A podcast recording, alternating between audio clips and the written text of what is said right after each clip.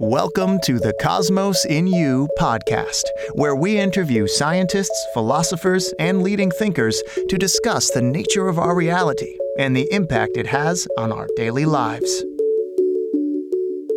Hello, and welcome to the Cosmos in You podcast. This is your host, Susanna Scully. Thank you so much for tuning in.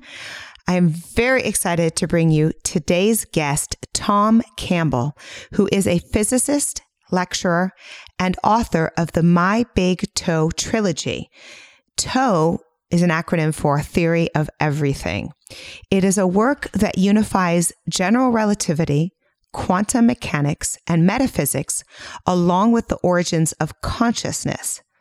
His work represents the results and conclusions of 30 years of careful scientific exploration of the boundaries and contents of reality from both physical and metaphysical viewpoints. Now, in his career, he has also worked in applied physics for organizations like the Department of Defense as well as NASA. He has built a very active community around his theory of everything, where his YouTube videos have garnered over 3 million views. It is an honor to have him with us today. Now, because Tom has so much wisdom and insight, and because what he talks about is complex and requires some deeper thinking, we decided to split this recording into two episodes. You are now listening to part one of this episode. In this episode, we discuss what he means when he says that we actually live in a virtual reality. Get ready to have mind blown and whole new way of thinking about everything. The three ways to identify what you are here to learn in this lifetime. The difference between free will and choice, which those of you who have been listening to Cosmos in You for a while know this is a topic I'm very interested in. But he has a very different uh, slant to it. And he takes the role probability plays in that, which is very interesting. So there's a lot to get into in this episode. So without further ado, let's jump in.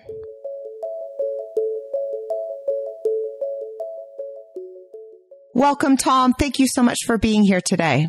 Well, thank you, uh, Susanna, for inviting me. Uh, I think this is going to be fun. This is going to be fun. I am very excited to jump into this today. And for those of you who in our audience who do not know Tom Campbell's work or about My Big Toe, could you start by telling us a bit about your background, your story, your journey that brought you to where you are today?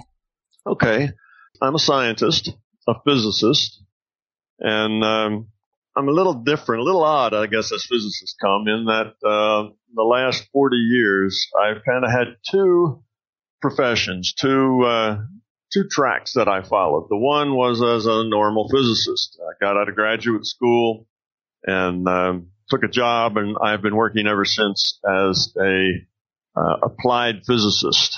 Worked uh, some uh, for uh, the government worked some in missile uh, defense technology, worked for NASA and a half a dozen other other companies. Uh, the last uh, dozen years or so as a consultant. Uh, that way, I got to do all the fun work and, uh, and none of the you know the the, the bad work. So the politics. Yeah, the politics. Yeah. Right. I could stay out of the politics. Yeah. It was, it was real nice. So anyway, that's kind of my my background in in uh, physics as an applied physicist as opposed to an academic physicist. Now, just as I got out of graduate school and took my first job, I bumped into Robert Monroe, who wrote books, Journeys Out of the Body. Then, let's see, he had two more, um, Far Journeys and Ultimate Journey. I think I got that right. Anyway, uh, this was like 1972. And you see, this goes back a long, a long way. and uh, what I did with Bob is he was making a lab to study consciousness. He had had out of body experiences just happened to him, and he couldn't not make have them happen to him. They just happened whether he wanted them or not. They scared him half to death. He wanted to understand it, so he, being a fairly wealthy guy, he built a, a lab and wanted to study consciousness. And I happened to come across him he was looking for some scientists, and uh, I wasn't particularly looking for anything, but I found Bob Monroe to be a very interesting guy And I thought it would be a lot of fun and would learn a lot if, uh, you know, I became a consciousness researcher, you know, nights and weekends. So uh, that's what I did. And some, oh, you know, uh, 20, 30 years later, you know, I uh, thought I understood it enough to start, you know, writing it down and talking about it. And then probably a decade after that, I actually did write it down, and that's what uh, got published as my three books in a trilogy, My Big Toe. So I'm a consciousness researcher and a physicist, and kind of an odd thing happened uh, on on these two paths is that when I finally got to the point where I thought I understood consciousness, that is, had a theory of consciousness, how that worked, I then realized that the same logical understanding, the same ideas that explain consciousness also explain physics. And I wouldn't have noticed that if I hadn't also been a physicist. Hmm. So it kind of took this combination to end up where I am. And I realized that the big problems in physics that, you know, had for the last like 88 years now, almost, you know, a century, were these big um, paradoxes that nobody could really understand. They, they just knew it was like that, but there was no theory, no idea, no basic fundamental understanding about how these things work. And that was quantum mechanics, you know, why particles should be described as probability distributions, relativity, which is, you know, why should the speed of light be a constant? And then lots of other details like uh, mostly in, in quantum mechanics, like uh, tunneling and um, other uh, what you often hear in the in the uh, lay literature as weird science, mm, spooky science. Yeah, spooky, spooky weird science. Mm-hmm. So all of that spooky weird science now, from my viewpoint, is very understandable. It's neither spooky nor weird because if you understand the way consciousness works, then you can see how the physics has to work the way it does. It couldn't be any other way. And um, so that was kind of a, a, big aha moment for me that uh, I actually got to combine both of those fields. In the beginning, it was like the day job and the night job, and the two never really cross connected much, hmm. at least not that anybody could see, because the people in my uh, physics career weren't um, didn't know much about consciousness and really didn't have a whole lot of interest in it either. And the people in my consciousness uh, research really didn't know much about physics, and uh, you know didn't really want to know too much about it either. So those two were kept separate. And uh, as far as my interaction with other people, now as far as my own work went, I always combined both of those fields because I found that in the study of consciousness, I learned how to access information that is not normally available. So I guess we could call that paranormal, but it's, it's just information that's always available if you know how to access it. And I could use that in solving physics problems and doing the work that I, that I did. Uh, so I combined them both in my own mind, but not you know, not in my interactions with the people in either of those two groups. So that's the neat thing is that this uh, consciousness uh, theory, uh, my big toe, started out as a theory of consciousness and turned into a theory of everything because it also describes physics. And as new physics experiments are done and new information is revealed, it just gets better and better. Back uh, when I first published the books in February 2002, there was probably me and maybe a half a dozen other people in the scientific and philosophical world that thought virtual reality was a sane idea. And everybody else thought it was an insane idea that hmm. didn't make any sense. And now, a decade and a half later, virtual reality is kind of the big new thing in yeah. physics. Now there's hundreds and hundreds of physicists who think virtual reality is a really good idea and makes more sense than any other uh, uh, perspective about how this reality works. And it's not because physicists, you know, just somehow thought that uh, virtual reality would be better. It's because their experiments that they have done have kind of drugged them kicking and screaming to the conclusion that our reality is information based, which means it's computed, which means it's a virtual reality. It's a simulation. And that makes sense according to the physics experiments that are being done. And the old idea that this is a physical matter and energy kind of universe just doesn't make sense anymore according to the experiments that are done these days. It just doesn't work. If you start with that, this is physical, you know, physical stuff in our physical world in this universe, and that, uh, you know, that's the an, an energy that shows how that physical stuff interacts. If you start from that viewpoint, you can't get the right answers. The, the, the experiments won't support that. So that's where we are. So I'm I'm getting more more and more off the fringe and more into the mainstream. You know, every uh, year that goes by. yeah, where, so that's that's good. Where would you say that we stand? Um, you're starting to allude to it in terms of physics and philosophy and spirituality and consciousness. In the scientific world, specifically in, in physics, would it would you say the mainstream physics world is what 50% there in seeing this? 70, oh, 30? What would you say? Well, I'd say that it's growing quickly. Uh-huh. If I had to guess right now, I'd probably say, you know, in the physics world, it's just like most other uh, professions. You have lots of subspecialties. Yeah. You know, just like in medicine, you know, you have your GPs, but then you have all your specialists. Well, physics is like that. So there's probably about half the physicists who yet at this point aren't even in the argument, you know, because that's not their thing. Yeah. They do, they do something else. You know, they have some other kind of thing. They work on materials or they work on other sorts of physics. And these kind of big ideas aren't really on their radar so much. So you have that. But of the physicists who are paying attention to cosmology and, you know, what's the nature of reality and how does, how does reality work? I'd say that we're probably at about 30, mm-hmm. 35% mm-hmm. are now thinking that virtual reality is not something that you can just toss out for being ridiculous, that it's an idea that needs to be thought about. In other words, it's taken seriously.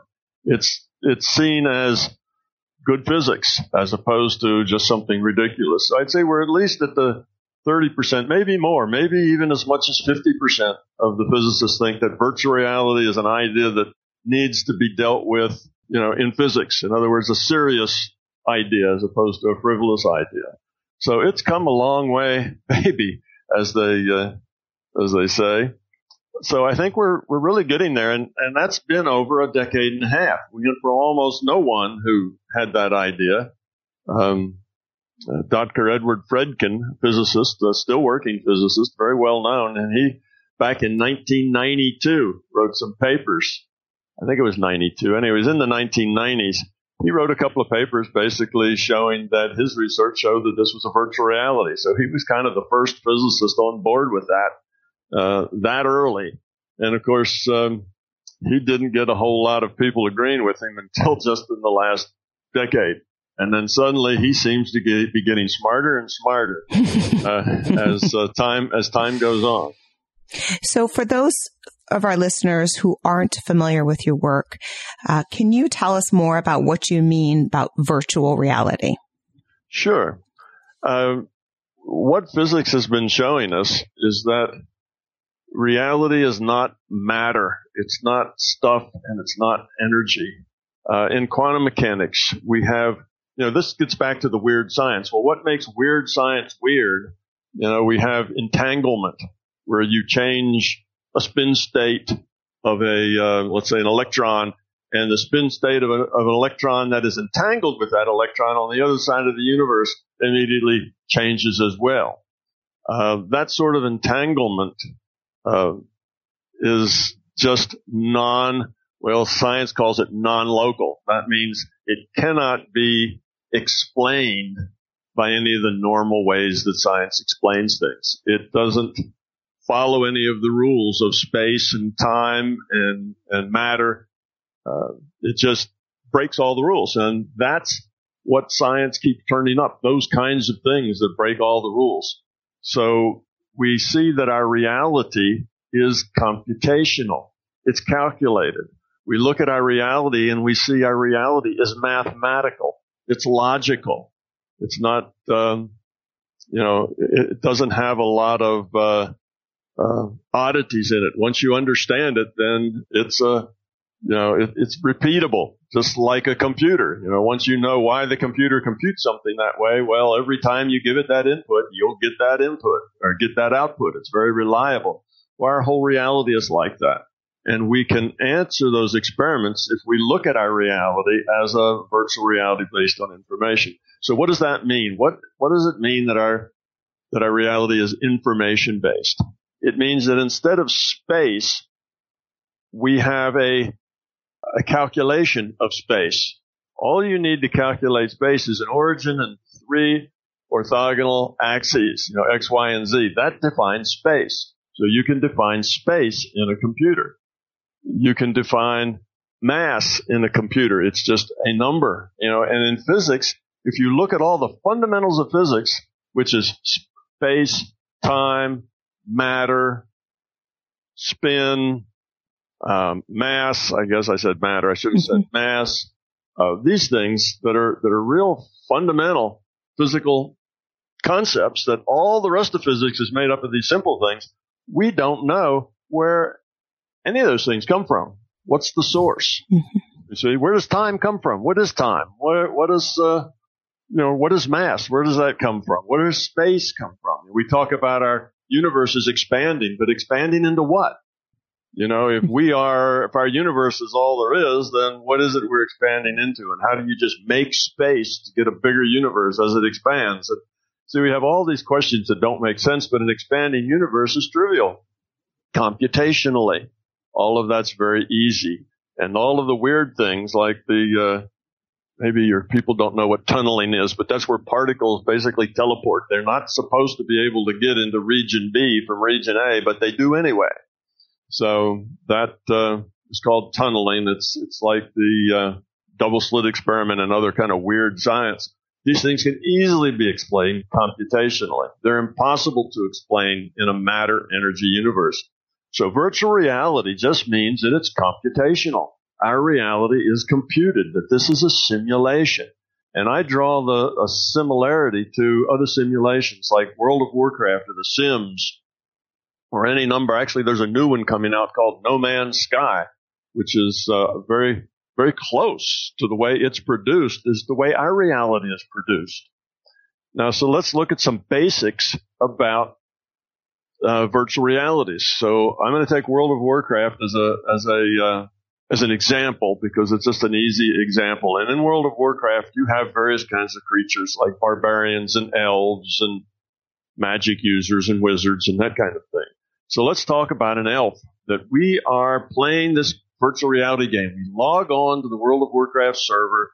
We go, you know, uh, when we log on, there's our elf. And now we make that elf do whatever the elf does. We tell it to move, to run, you know, to look to the right, look to the left. It doesn't do anything unless we tell it that's what we want it to do. We tell it by moving the mouse or the joystick or punching the keys. Now, what we have then is that the elf is like our body. The elf is called an avatar. And we, the player, are like its consciousness. So we are the elf's consciousness. Elf doesn't do anything without us giving it instructions of what to do. We are making all the decisions. We're making all the choices. We're assessing all the information.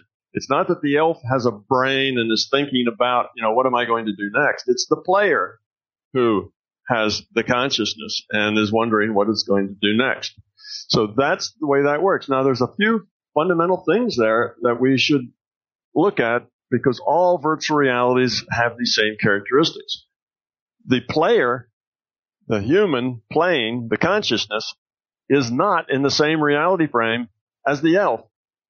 The elf is in the World of Warcraft frame. The player is in the frame where the, his desktop computer is. So two mm. different reality frames. Mm. From the elf's viewpoint, the elf thinks that his frame is physical. You know, the, the world of Warcraft has rocks and trees and mountains and sky and all that sort of thing. And the elf's perspective would see all that as physical. And the elf's perspective would see the player, the consciousness, as non-physical. It's not part of his World of Warcraft universe. Okay. Okay. Now, the other thing is the, we have the computer that's creating World of Warcraft. Now, the computer and the consciousness, the player, are in a dialogue back and forth. So the player says, elf, you know, jump up. And that goes to the computer. The computer then changes the picture on the screen and the elf jumps up.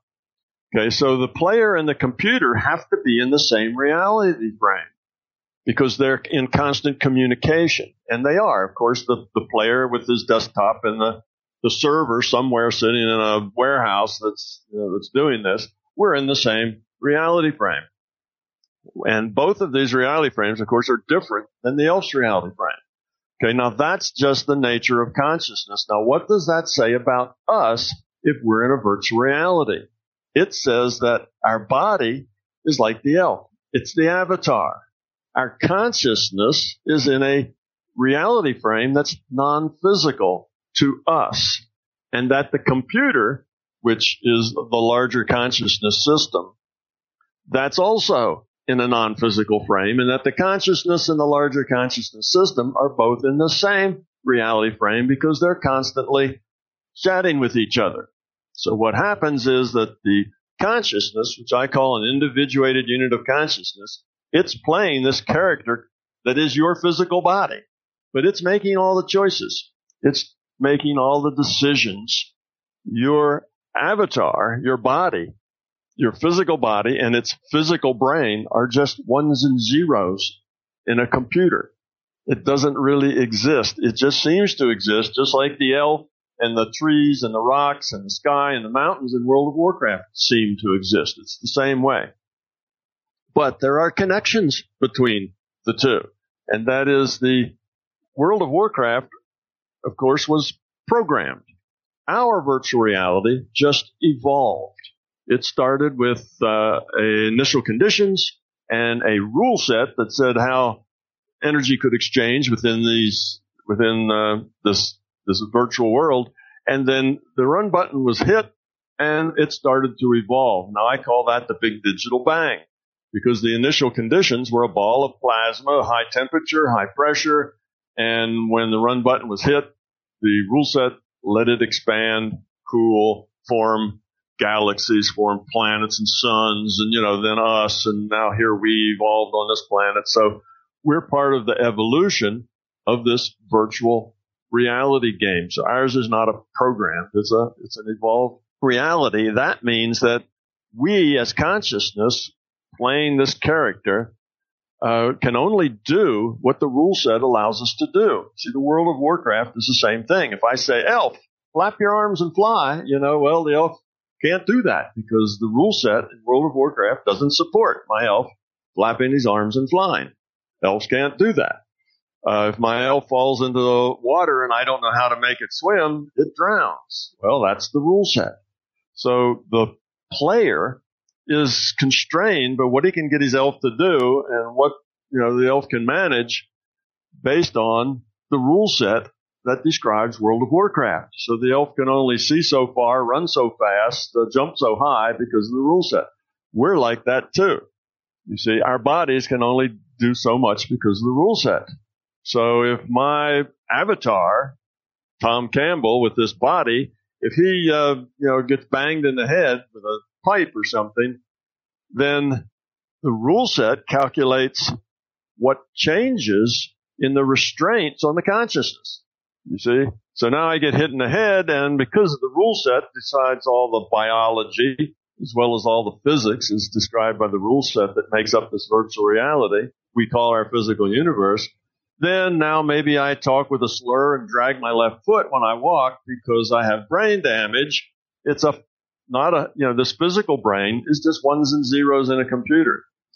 It sets the constraints on the consciousness though. The consciousness can only do what the avatar allows it to do according to the rule set. And if I get hit in the head with a pipe, then the rule set calculates what the new constraints are on the consciousness based on that action of being hit. So that's kind of how the body, the consciousness and mind, uh, the virtual reality, I'm trying to give us a big picture, you know, the larger consciousness system, I've defined a whole lot of things here and an individuated unit of consciousness. So that's sort of the big picture of who and how we are. Now, the one other thing, and that is that we as consciousness, as individuated units of consciousness, we're playing this avatar, but it's a completely uh, immersive game. Now, when we play the elf in World of Warcraft, we can always put the game on hold, go fix a sandwich, you know, go take a walk or go take a nap, and then come back and play it the next day. Well, that's not the way it works when it's totally immersive. You're in it 100%. So the consciousness that is playing our body started when we started, probably uh, pre pre birth, where there was something to see and something to hear. That consciousness had nothing, had no information, no intellectual information, but it did have a certain amount of quality about it. And it takes that quality, that experience that it's created, and that's all it has to deal with. So it gets this experience and it has to learn how to walk, how to talk, how, you know, what's the difference between an apple and a car. It has to learn language. It learns all that real time as it experiences it. So that, that's kind of the difference between us, the body, and us, the mind. We're not really the body at all. We're the consciousness. And the larger consciousness, which was the computer, is mm-hmm. that, that is the one that creates the rule set to begin with, that larger set yes. of consciousness. Now tell me more about the, what is, tell me more about that. Okay. Now this larger consciousness system, that is the whole consciousness system. Now we, individuated units of consciousness, just a piece of that system. Mm-hmm. So we have this larger consciousness system, and that's as big a system as we can see because we're parts of it. So we can't get outside of it to look back at it in some kind of objective way. We are a part of that larger conscious system. And because it's an information system, it has to survive by creating information. And in scientific terms, that means lowering its entropy. It has to take randomness that is very high entropy. Entropy is a measure of disorder. So when everything's random, that's as much disorder as you can get. And then you create order. Well, that order then represents information. So the, the information systems evolve, survive, stay information systems by creating more useful, more significant information out of bits that are otherwise random. You see, so that's its thing to do. And we are pieces of it. And it had to create these pieces of itself that could interact with each other because that gave it a whole new way of creating information and reasons to create information. So that helped it evolve. So what we are are pieces of this larger consciousness system and we have the, the mission, if you will, the goal to help the whole thing evolve. So we're here experiencing this virtual reality so that we can make choices, so that we can make decisions. We have free will. We make choices. And if those choices are good choices toward lowering our entropy, then we're part of the system's evolution. If those choices are bad choices toward de-evolving, toward higher entropy, then we are part of the system's de-evolution. You know, moving toward death or uh, dissolving. So that's our job. We're part of this system's strategy for staying alive and evolving. Now, this means that we as consciousness, we're not the body. So when the body dies, we don't. We're consciousness. The body is just numbers, you know, ones and zeros. It's, it's a, it's created by a computer, just like the elf. Mm-hmm. So the body dying is just because of the rule set. The consciousness goes on. And when the body dies, what does the consciousness do? Well, it gets back in the game, just like you would. If your elf died, you'd get back in the game. Because this idea of, well, here's a game, you can log on, you get to play once, you know, and when something happens to your character, you're done, you can't play the game anymore. Well, that's kind of a silly way to run a game because you'd never have enough time to learn anything. You'd never get good at it, right? Everybody who plays those games know your character dies a whole lot. yeah. You know, probably 10 times every day that you play it. So that wouldn't be much fun and it, you would never get to the point that you really learned how to play the game. You'd never get good at it if that was the case. And it's the same with us. We get back into the game so that we can make more choices, learn how to evolve rather than de-evolve. One other thing I might say is that uh, take a little time to describe it, and I, I won't do that, but you'll have to trust me on this one. That evolving, making choices that lower entropy, those are making choices in the direction of love, caring, cooperation. You see, you have now a social system of these individual units of consciousness. There's a whole bunch of them. They interact with each other with free will. How do you optimize that and build as much structure and content? Well, you do that by cooperation, caring. It's about other, not focused on self. On the other hand, if you go to the opposite and say you have the social system and it's based on the opposite of love, which is fear. It's all about fear. If you have fear, then you don't have trust. You know, it's, it's all about yourself. It's all about me. What can I grab and hold and take and defend? And, you know, who's going to try to take it away from me? And fear is something that is high entropy.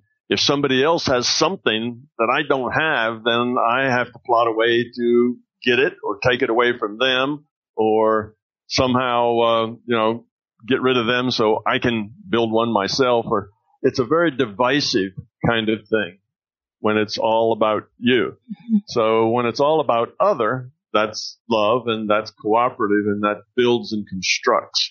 So that's this, that's this difference. So the low entropy means cooperation, caring, love about other. High entropy is the, is the fear, the, it's all about me sort of thing. So that's where we are. We're here, and that's why everything we do, as far as uh, stories, literature, movies, you name it, all of our culture is kind of based on this good versus evil theme, right? It's running in the background through everything. And that's because that's fundamentally what we're here for. We're here to make decisions and choices based on love and caring. And that's how we evolve that's how the system evolves. And as we make poor choices based on self-centeredness, uh, fear, belief, ego, expectations, all those sorts of things, then that's de-evolving. That's where we don't want to go. So there is this constant uh, struggle going on. So that kind of sets the tone for who we are, why we're here, what our job is, you know, what the point of our of our existence is, and uh, that we are really consciousness. We are not our body. Staying on this idea of the, the video game, talk to us a bit about free will versus destiny. So I remember, you know, in, in the first book of your trilogy, you talk about an experience you had when you were younger. I believe you were 14. Does that sound right? Um, and uh, there was one example of where you you gained understanding of the relationships you would have in your life. Um, yeah. So talk to me about free will versus choice using this World of War- Warcraft metaphor. Okay. Well, in free will, that doesn't mean you get to do everything you want to do or have everything you wish. That's free will is not having a, you know, a genie that will uh, make all of your wishes come true. Free will simply means that of the choices that you have right now in front of you, and I call that all of those choices that you have right now in front of you, I call that your decision space. These are all the decisions that you can make based on whatever's going on in your life. Now there may be more decisions that you could make, but you just don't know about those. They're outside of, of your knowledge. They're out, they're beyond your comprehension. So let's say there's a hundred possible choices you can make, but you only know 20 of them. There's only, you can only count 20 if you make the list. Mm-hmm. The rest of those you don't even know. Well, it's that 20. Define your decision space. And you have the free will to choose which one of that 20 you're going to do. You're going to pursue. So that is what free will is. It's of the choices that you have, you get to pick which one you want to do. And to pick not to do anything is also a choice. You see, so you can pick that choice. So you always have choices. And how you make those choices is what's important. It's the, it's the intent behind the choice is more important than the actual doing of the choice. It's the, Go ahead. Yeah, sorry. So, so just again, I want to wrap my head around this. One example I once heard um, by somebody else we interviewed, Laura Lynne Jackson, who is a medium. Um, she wrote the book, The Light Between Us. she said the way that it was explained to her uh, as a metaphor is that it's like a constellation with stars in the sky. There are certain points that you're sort of destined to hit, but how you get there will determine the the picture at the end. So it could be a really squiggly line. It could be a, you know, a beautiful straight line. Um, so you eventually get to certain points, but your choice within that determines sort of the lines between them. Is that what you're saying in terms of free well, will versus choice? Well, no, it's, you know, it can be more or less like that, mm-hmm. but it doesn't have to be. Okay. Now, what, you know, what she's talking about, there are no things that you have to hit. You have free will and you have complete free will. So it's not like you have free will, but you have to get to this point. Okay. If in your free will you decide that that's not where you're going or you make choices that make it impossible to get to that point, then that's just the way that is. On the other hand, we can now we're talking about coming back right after your elf dies. You get mm-hmm. your elf back into the game. Well, we come back, and most people call that incarnation. Uh, mm-hmm. In my books, I call it a new experience packet. But uh, anyway, when you go around and you get, you know, you have more and more of these incarnations, you get to sometimes uh, grown to the point that you do have certain goals. You come here with the idea that what I need to work on is my you know, ability to have empathy with other people or anger management or some other sort of thing. This was kind of my downfall uh, in the last bunch of lives and I need to get over that.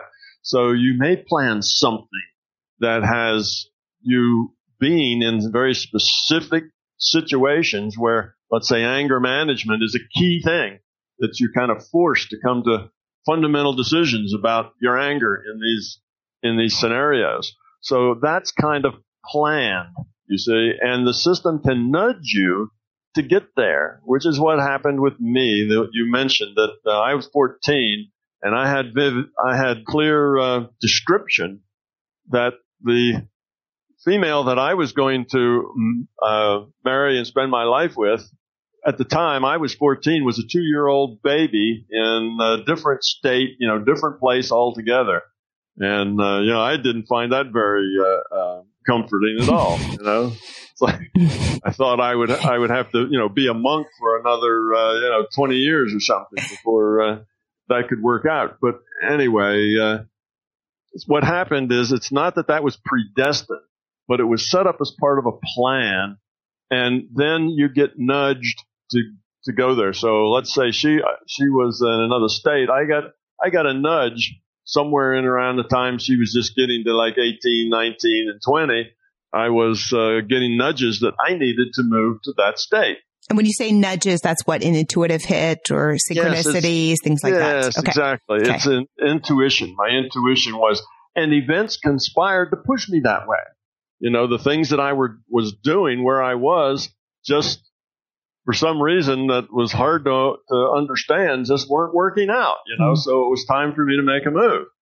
So it was that sort of thing. So things just conspired to push me in that direction. And then I ended up right in the right place at the right time and we bumped into each other. So we had that, that meeting. And when we did, I was pre-programmed to resonate, you know, with that person. So there was an immediate resonance there. And you know, so that's how it's not predestination that there's no way to avoid it. It's going to happen. Mm-hmm. But you, we do get nudges by the system to help us. But if I just decided, no, I'm not going there, you know, I don't want to, you know, live in that part of the world or something, and I'd overridden my, uh, my nudges and so on, then it just never would have happened. I would have had to do something else. So I uh, see. So sort of going back to the video game with the World of War, Warcraft, which I've never played, by the way, but now, now I kind of want to, um, is, is that the elf, let's say the elf was supposed to beat the girl elf, just again to stay on this example. Mm-hmm. And that was in several different levels, uh, ahead. But mm-hmm. the elf could invariably decide to go through a different door or could drown or I could, could anything could happen, yes. even though yes. that, that, that other reality existed with the girl elf. It was there waiting, but he just didn't choose to go there. Yeah. Or she, like or you she, say, she whatever, got yeah. run over by a truck. Right. Uh, things, things happen like that. So the plans don't always work out, but with enough nudging, you know, many of us have been in this situation where it's like uh, we we're in an automobile accident. The car rolls over three times, and it looks like it's a You know, by the time you crawl out of it, it's only about you know two feet high mm-hmm. and only half as long as it was. And you crawl out and you just have a little scratch on your elbow and you say, how did I survive that? You know, that doesn't make any sense.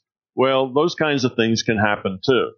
You know, we are in a virtual reality and almost you know, when there's uncertainty, when there's lots of uncertainty, like in a car crash, it's uncertain just how the metal bends, then the system can modify that virtual reality such that it, you know, can keep a storyline going, you know, mm-hmm. so that you don't kill the character off because of, a, of an accident. So those sorts of things can happen too. The system can intervene in our behalf for those things. But that's now up at a level where plans are made, you have uh, missions to accomplish. That's not where most people are. Most people are down more in the beginning levels where it's just more of an in and an out, which means, and I mean most people, I mean just worldwide, you know, the, of the seven and a half billion of us, you know, most people are at the point where they just need more experience. So they get into an incarnation. Now they get it. They are playing an elf now and they just are to experience. And when that avatar dies, they come back out and they just jump into another one. Maybe different one this time, different part of the world, different race, different sex, just to get more experience. So in that case, there really isn't any plan other than to just get experience.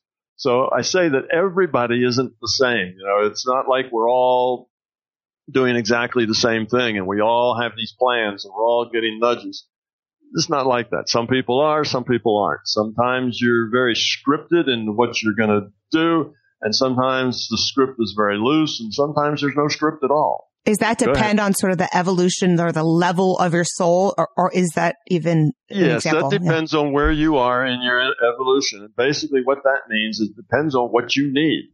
You're trying to evolve. You are part of the system strategy for its evolution because as you lower your entropy, you're part of it, it gets to low, you know, it lowers its entropy too because you're part of it. You've lowered yours. So the system wants you to succeed. So if you have things that you need to do, ways that will help you evolve the quality of your consciousness, then the system will help you do that. But sometimes what you need is not something specific, like to work on anger management, but it's something general, like get experience. Mm-hmm. So it's, you know, it's what you need. So whatever your needs are, the system will try to set you up that you get those, you get the opportunity to grow up and to make the choices that you need to make. And sometimes that takes scripting and sometimes it doesn't. And how do people identify? So if our listeners are listening to this right now, and I'm sure they are asking themselves, well, what do I need to learn? Like, what, what is my thing? what, I know, yes. I know it's what I'm asking myself. So how do you begin to identify that? Or do well, you? Yes, you can identify that. And there's a very easy way to identify that. Um, when you get it right, when you are a being of love, when you make all your choices to lower your entropy and to become love, which is where we are evolving toward, then life is sweet. It's good. Things just work out for you. You are happy, you're satisfied, you're fulfilled, and whatever happens to you, you deal with it in a in a good, creative, positive way. Okay, so now how do you know you need things to work on? Well, if you have anything in your life that's negative, if you ever feel angry, upset, uh, unfulfilled, unhappy, you know, if you uh, ever, if, if you have things like stress, anxiety, you know, things just aren't working out, uh, you know, life sucks, there's pain and all of that, then that means you have things to learn. So who do you know that doesn't have any stress, you know, that doesn't have any right. anxiety, doesn't have any things to learn? You know, we all have things to learn. Now, how can you tell and how do you go about learning these things? Well, first, just be aware of your intents and your feelings. Start there because your intents and feelings will tell you a whole lot more than your intellect will tell you. Your intellect has a has a bad habit of telling you what you want to hear rather than actually what's there. So if you have a feeling and that feeling has any negativity to it, let's say it's just anxiety or upset or things aren't working out right, or you aren't able to control the things you want to control. You want to control things in your life. If you have those things and, and they're not working out, your control isn't working and so on, that is an indicator of fear. Okay. Now it's hard to necessarily connect that feeling of anxiety or that feeling of, of uh, being upset with a particular fear, but you can relate it with a particular ego. You can say, why do I feel this way? Why do I feel upset that this person said this about me? Why does this upset me? You will find if you work it back to the most fundamental answer to why does that upset you, you'll find a fear. Oh, this upsets me because I have a fear of being inadequate. I have a fear of not being liked. And when they said this about me, this nasty thing about me, then that upsets me because it triggers this fear I have of not being as much as I think I ought to be, of not being liked, not being appreciated. So there's the fear. Once you find the fear, then you just have to get rid of it. You need to say, you know, that fear is not helpful. Fear is never helpful. Fear is always a problem. So then you'd have to get rid of it. And the only way to beat fear is with courage. You have to, one, want to get rid of it. Then you have to just accept it and say, okay, I accept that fear. That fear is me. I am like that, but that's not the way I want to be. So how do I need to be different? And when that fear comes up, you immediately, instead of reacting as the fear would make you react, you don't you overcome it. So it's kind of a force of will, dedication to purpose, and the courage to face the fear that are required. So everything in your life that isn't really full of joy and happiness and satisfaction is something that is ego or belief and it's being, you know, it, it will take you back to a fear. And that's what you're supposed to be doing here. That's the things you need to grow on. So most people are full of fear. Most of us, our whole life is informed, is, is uh, lived out in fear. We're afraid of all sorts of things. We have fears that we don't know we have. And a lot of our interactions, our needs, our wants, our desires are all based on fears that we have. And overcoming these fears, fears of being, you know, uh, insecure is a fear, you know, inadequate is a fear. Lots of, lots of people make most of their choices out of fear. Most of our, most people spend their lives trying to control things, but the control comes from fear. So we want to control, you know, our significant other. We want them to give us the things that we want and that we need from them.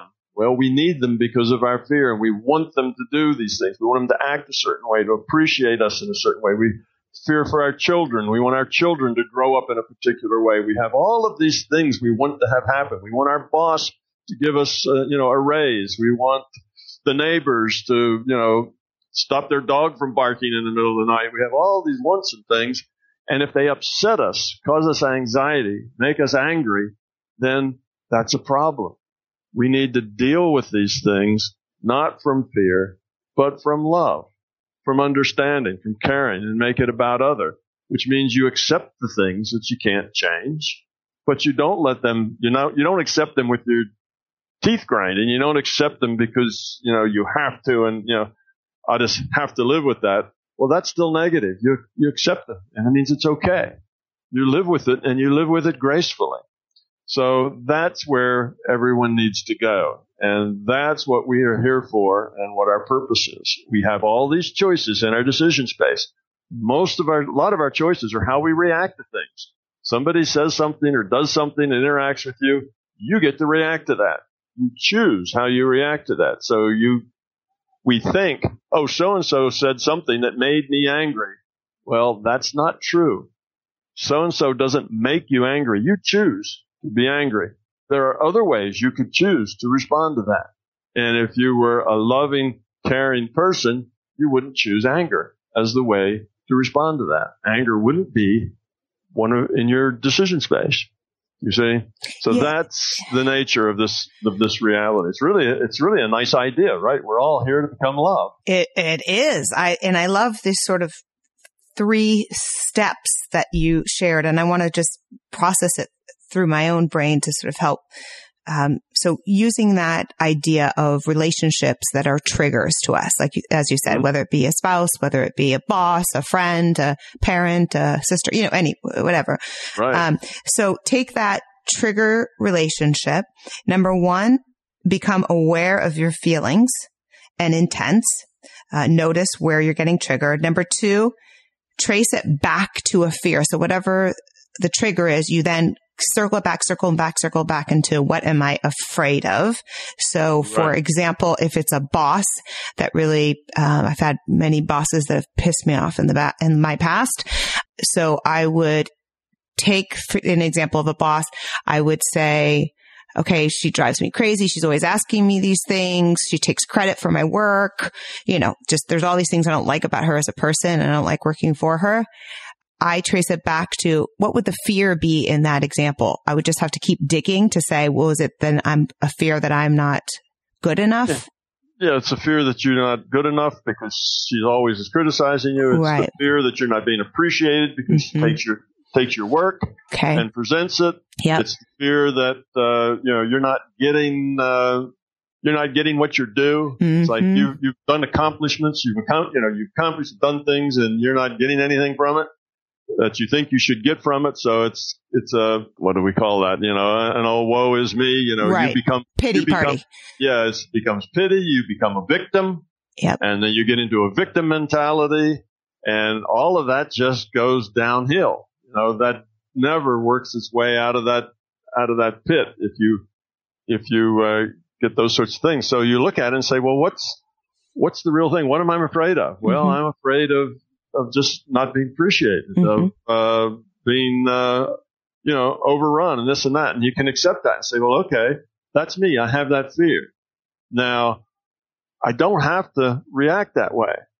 I can make you know what can I do about it? Mm-hmm. Well, then you start saying, what can I do about it? Well, some of the obvious things you can do is you know change jobs. Mm-hmm. Uh, you can go maybe talk to the boss and see if a conversation might help some. Be very straightforward that may make it worse. Mm-hmm. You know, if it does, then obviously changing jobs is uh, is going to happen sooner instead of later.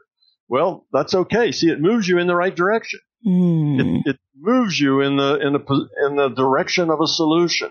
If you confront it and you say, "Well, I'll talk to the boss and say I'll just tell her how I feel," and or tell him how I feel, and then you need to start looking for something else in some other place rather than continually be a victim in that place. You need to, you, you know, you, you need to start looking for solutions, but you don't look for solutions until you really understand what the problem is. This, this triggers me. Now, maybe there's some other place in this company that I could move, you know, where I have a different boss. Or maybe I need to understand the boss and see where's the boss coming from? Where's the boss whatever. And maybe we can find a win-win for both of us where I get to do my stuff and the boss gets to, you know, take some of the credit, but not necessarily all the credit. Mm-hmm. And the boss, you know, so maybe we can work out something that I see the boss. The boss is also working out of fear. Yeah. The boss says if they don't get their, you know, if they don't take credit for it, then, you know, they won't get their promotion and this sort of thing. So then they're using you to, you know, for their own benefit. And maybe you can talk to the boss and find a way that if you work together, you could actually do a lot more.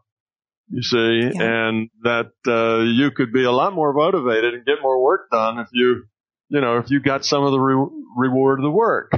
So if you can talk to your boss and find a win-win, then you do that. If you can't figure out how to do that or you try it and it fails, then it's time to move on. But in either case, you're not angry. You see, yeah. you've you've accepted it. Okay, I have to move on. It's not like, oh, I have to move on. That damn boss is driving me out of here. You see, instead of going through all of that, it's like, well, you know, I think it's time for me to look around for something else. Mm, it's and, acceptance. Yeah, it's acceptance. You don't have to be angry about it.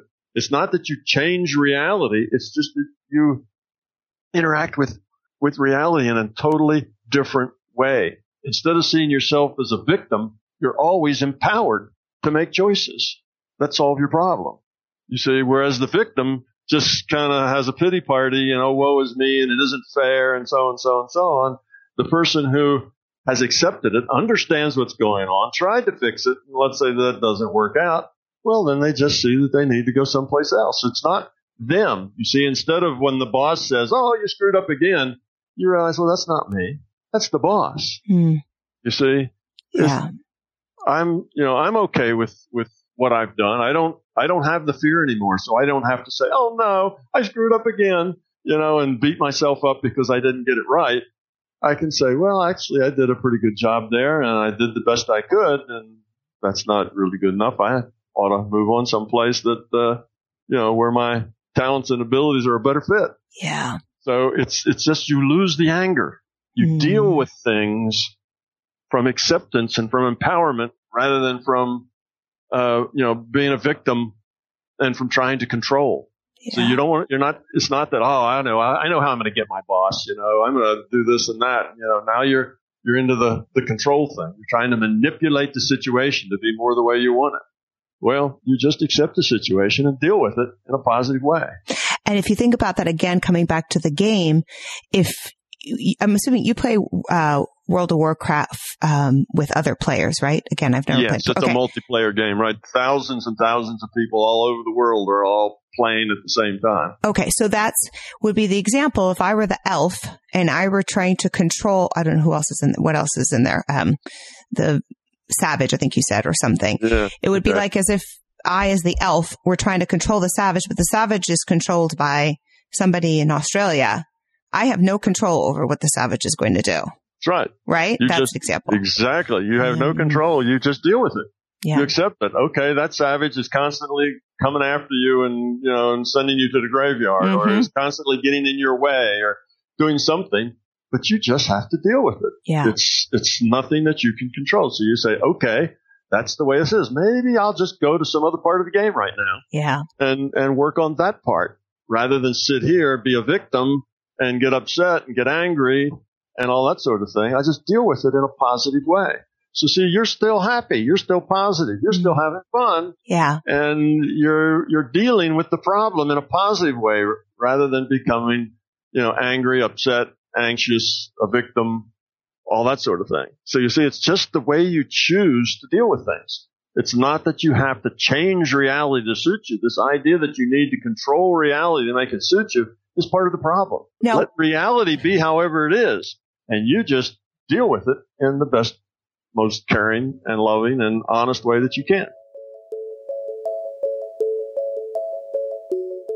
All right. Hi, everybody. It is me, Susanna Scully, coming back to you. I am sorry to have to cut off that conversation, um, but I wanted to break this into two episodes because we did go long.